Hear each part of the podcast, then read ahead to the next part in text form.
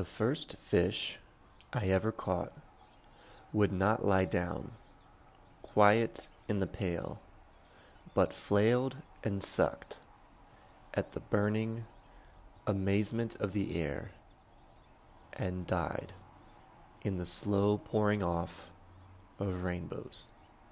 Later, I opened his body and separated the flesh from the bones, and ate him. Now the sea is in me. I am the fish.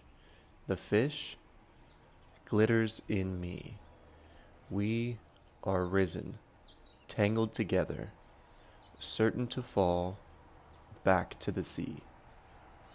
Out of pain and pain and more pain, we feed this feverish plot. We are nourished by the mystery.